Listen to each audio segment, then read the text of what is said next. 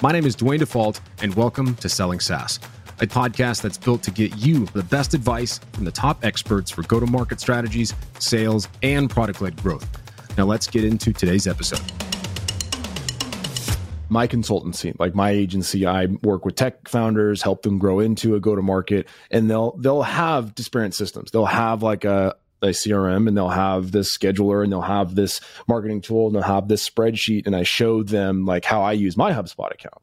And they're like, oh my gosh, we don't need that right now. And I feel like I have a lot of those conversations of, okay, cool, you're at this point, but in order to get to where you want to go and hit this goal, you need to have something that gets you there. But then they see that daunting build out of all of the tech systems and whatnot. And so do the sales reps at HubSpot, I don't know, I'm kind of getting technical here for a second, but do the sales reps find themselves being more of like futuristic sales reps? Like they're selling more of what a company could do on a platform like that versus like solving major major problems? Like where's like where's that balance? Yeah it's interesting. So it, it depends on the company stage. So what I would say a, a good percent of our sales in our small business segment, right, which is companies that have 25 and fewer employees, good percent is actually getting companies, smaller businesses, as you're talking about, startups, off of disparate tools. They have the marketing tool, they might be using spreadsheets or they're using a you know a different crm that's not a mature crm you know at this point and they've gotten to a breaking point where their systems aren't speaking to each other. So they don't have the right data and ability to, you know, see a fuller picture on their customer journey, their go to market. And so, and you have different billing dates, you have different admins and experts. And uh, so there's a time to consolidate. And we see a good percent of our companies that have 25 or fewer employees make that shift. And that's why the HubSpot platform is great for them. But we also, that is the, the, that's the segment where we're also seeing companies who want to invest in their long term growth. And part of that investment, and we talked about this earlier, like that longer term strategy planning includes how do you set up your systems, tech stack infrastructure for success so that it doesn't become a burden to your growth. And that is, I think, where, you know, the uh, HubSpot comes in. As some companies mature, they have some of those systems in place. And so unlocking you know some of that migration need, et cetera, is might be a bit more challenging. It's an interesting conversation that I, I find myself in in the middle of all the time because it's you don't know what you don't know right? If if you don't know what's possible because you are in the day to day of the current way your systems are your status quo isn't bad. And so it's like getting vision on what good looks like to enable the growth mindset. And i and i i, I talk to a lot of founders that they're like, oh, no, it's fine. It's not broken. And then you ask them a question about like, you know, sales activity, data attribution. And first off, they're like, what the hell is that? And then second, they're like, I didn't even know you can track your marketing campaigns to an opportunity in one report to let me know that I should stop spending money on this campaign because it, it gives our sales team a horrible opportunity. And yeah, it's it's it's an interesting conversation just because again, I feel like to sell something as quote unquote complex as HubSpot, it's like you really have to be like infinitely curious. Because there are so many and any any sales roles like that. Like you got to have a level of curiosity if you really want to make an impact for a prospect. And you'll make more money that way anyways but anyways i love sales and i love that empathy and caring and and showing that level of curiosity and learning about your prospects. And then like when that light bulb goes off you're like ooh I know something that can help. And then you have to like hold back the excitement. I still get that. Uh, so uh, pivoting a little bit.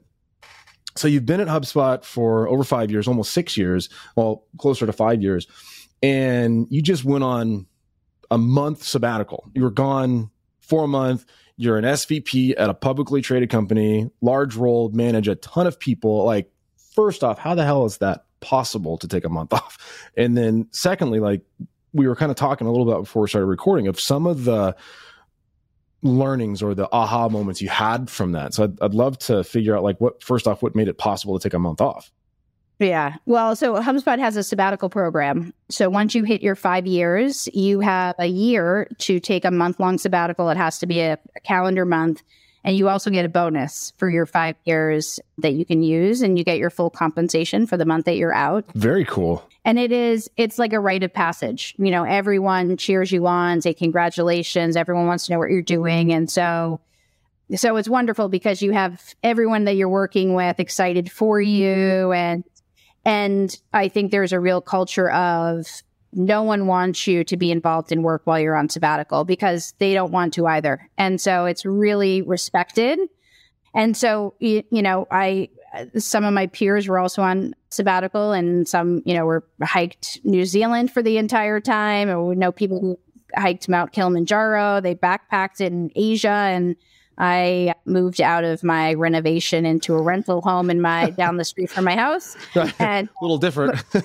got a, I got away for five days with my daughter in Miami, but but I will say, you know, and you and I chatted about this before we hopped on here. Just the ability to get your thinking to come down like just a gear, to slow down the brain, to like relieve yourself of the constant dopamine hits of Slack and text and email. And I have, have to hop into this next meeting, and here's an ad hoc and the back to backs. Like being able to just quiet the mind and think about what's important and where you can improve personally, professionally was just, it was a real gift. It was a, it was a great amount of time off. Were there any things that, one, I firmly believe in the time off thing. It's, it's, there was a quote from Jocko Willink when it comes from always grinding. It's like what's left over, or may, maybe it's not Jocko Willink. I'm thinking maybe of Tim Grover, but he was talking about like if you're always grinding, what's left of the stone? It's dust and so it's it's being able to take it at sprints and be able to reset and recover. And i used to struggle with that. I used to like no if i'm resting then i i have the ability to do something. And it's like i wouldn't sit. I wouldn't do anything. Like still somewhat of that today with certain things but like part of like stepping away is like part of the process. That's part of you know the quote unquote hustle for lack of a horrible cliche term. It's like it has to be there. So one congratulations on the five years and being able to get the sabbatical. That's cool and then like coming back were there any realizations of things that you shouldn't do anymore? Like maybe was there something that you were doing all the time or that you found yourself in the middle of that you felt like you had to do that when you came back you're like this really isn't important. I should stop doing this thing. Or were was there anything like that? Yeah i mean uh, so one of my big takeaways was simplicity. Yeah yeah we were talking about that that's right. Yeah like both personally and professionally i think you know just too much stuff you know, I think like I let my kids buy trinkets and inevitably the trinkets get thrown away within probably six to nine months. And how many trinkets you need? And, you know, so it's just, just simplicity and reducing clutter and noise. And in the work life, you know, I oversee a bunch of teams and I, I try to give my teams a lot of autonomy. And my hope is, you know, that there's innovation that comes out on how they want to run their businesses. And I get to see, you know, leaders of mine, my VPs run their businesses, you know, at scale. And some of them performance manage differently than others. Some of them run a culture, their culture different than others. And I get to kind of see the best of all of them. And what I realize is like, we have to, one, share the best stuff, but then how do we help everyone reduce the noise so you don't have to recreate the wheel? And so simplicity was a big one, is just focusing on less and doing fewer things really well instead of trying to boil the ocean with all of the plays and all the ways that we can make our business better. So that was a really big takeaway. The other one that you kind of alluded to, you know, when it comes to the grind, I really need time to think. Like, I need to be able to not be in meetings and to be like, have my head in reports and think about my business and, and just time for that. And I have some weeks where I am just back to back to back to back to back. And it's like, that it's not doing my team a service. It's not doing the people that I'm meeting with a service when I'm so jammed in meetings. And so I actually like, I think the, the t- doing tasks less and doing meaningful thinking and strategic thinking and project work more. I think pays much bigger dividends. What would be an example of a difference between like meaningful thinking and tasks? Yeah, that's a good question. So, for example, right now we're I'm I'm talking to my team about how we performance manage. And a task might be, okay, I have a team and 20% of their reps are underperforming. Can you send me the reports and can you send me what you're going to do about them? All right, let's have a meeting. We're going to check in on it, you know, and we're solving for the immediate term. All right, how are we going to improve this over the next eight to 12 weeks? Whereas maybe I take a step back and I plan a series of meetings with my team to talk about what is our performance management philosophy and principle as a leadership group. And you know, some of the things I've been thinking about, we use these words interchangeably, but, you know, is someone on a coaching plan? Is someone on a performance plan? Is somebody on a development plan? Is someone on a performance improvement plan? And we all use these interchangeably. And to some leaders, those mean different things. A development plan might be these are some of the like chunkier long term goals a rep or manager has, including like navigating, you know, being organizationally savvy. Can you get stuff done within the organization? Managing complexity, you know, can you problem solve things that are a little larger problems than not? And we have these kind of buckets of attributes.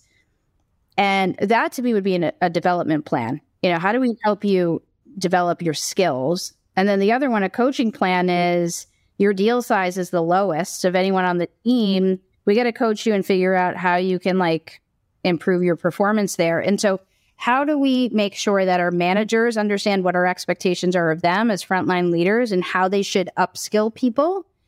And also, what is our expectation of directors and upskilling our managers? And building out a framework throughout the organization that's repeatable and scalable in order to upskill all of our people in whatever role they're in, from rep to manager to director. And how do we hold them all accountable and measure whether they're getting better in the coaching plans that we create for them. Yeah, where one is here's the specific thing I need from you and you need to do t- that is the current process to make sure I have the necessary information that I hope to be able to think about one day versus is our process working? Correct. Yeah. From my experience, sitting in the management role it's very challenging. Whether you're a direct manager or you're higher up, it's it's a really hard balance to have. So what is the because I keep thinking of of the size of your team and your the what you oversee is like a small town. What is like the major difference that you've noticed throughout your career between like the let's call it director where you're overseeing 30 people, two frontline managers versus like what you're doing now? Like, is there a big difference? Is it does it feel different being disconnected from the from the customer? Maybe you are connected. Like what what are some of the things that can give some maybe if there's a uh, sales leader listening to this that you know aspires to be you know a senior vice president one day overseeing you know a small city, are there things that they should know? Like there's a big difference. The one that I miss the most is just, you know, I'm not in sales calls. Like the thing that you started to be good at and that you enjoyed and that gave you energy, like as you move up, it becomes less and less and you're not conscious of it. You know, so I'm still on customer calls, but I tend to be involved more towards, you know, as an executive sponsor and at certain points. And so, so it's just that you end up missing some of that. It just, you know, the time dedicated there changes. The other one is you have to be super intentional about keeping a pulse of what is happening on the floor, the virtual sales floor. And, you know, I do roundtables with reps that don't include managers. I do roundtables with managers that don't include directors. And, you know, and, and I tell them, you know, selfishly, these are for me to understand what, uh, what I can do to make your jobs better and selfishly you should all feel selfish as well. Like ask me any question you want to ask me. You know, hard hitting curveballs something that's frustrating you. And so keeping that real open dialogue with the floor and making sure you're super intentional and consistent. Otherwise there's a real disconnect from what i understand is happening in the business and getting off the spreadsheets into reality. I feel like the more distant you are from the customer the harder it is to maintain that trusted relationship with the people who are closest. It's like you can't come in disingenuous with that conversation or else like it's just not good. Like how do you maintain that level of connection to where you get honest feedback from people while also having the level of of respect that there needs to be in place for them to listen, do what they're told or do what they're asked and like still, you know, follow instructions on coaching and all that stuff? Like is like is there a specific thought process or mindset you have towards that kind of working relationship? Yeah, I mean, I think once I when I'm coming out of eh, you know, I take notes from these roundtables, but also we have a partner network. And so I hear from partners, frustrations from customers. I hear from part, you know, or prospects. I hear from, or just opportunities as well, you know, like we don't have this integration and we're losing all of our deals and this is an important one and you know et cetera et cetera. I, I think part of it is being able to communicate with the floor this is what i'm hearing you know would you agree? This is what our plan is to do something about it. If i could do that how much better would that make your life or your day? But it it is a relationship of trust and authenticity and we're customer first and rep first we solve for the company, you know, more than more than anything, but we really solve for the rep. And so, you know, we eh, take a lot of surveys and we repeat back this is what we are saying to us, here's what we're doing about it. So I think that there's a, a pretty good dialogue that's pretty consistent that's happening within the organization. Saying like, we hear you. Yeah. Yeah, it's it's. I feel like a lot of managers and a lot of leadership teams miss that connectivity on the feedback. They'll go and talk and have the conversations, but when it comes time to act on it, that's it's not brought back. There's not like a consistent dialogue, and and companies feel like they're connected with their team by having those roundtables, but then there's nothing after that. There's no no no connectivity. There's no confirmation. There's no additional, and they just kind of lose their steam. It's like companies that have you know monthly all hands and then no one's paying attention, everyone's off camera. It's like, well, it's because there's probably no feedback loop back to them about the things that are talked about. It's just like a depository of words that people have to show up to. So I think that's important. And I, I know we're running up on time, so I would say anything. I know we covered a lot of stuff. I don't think we got anything like super deep, and there were some topics we didn't really get to. But looking back on your career, you know, going through because we could have talked about product led and sales and all that stuff we didn't get to. You know, the the the era that HubSpot kind of ushered everyone into, but it's like if there were a couple of things, two to three things that you would want maybe like a sales leader or maybe even a SaaS founder to take away, like to keep these things top of mind and to like never forget these things as you're kind of going through your career, you know, building process and whatnot. Like what would what would one of those be or a couple of them? I mean, this one maybe this is too simplistic, but just, you know, customer first.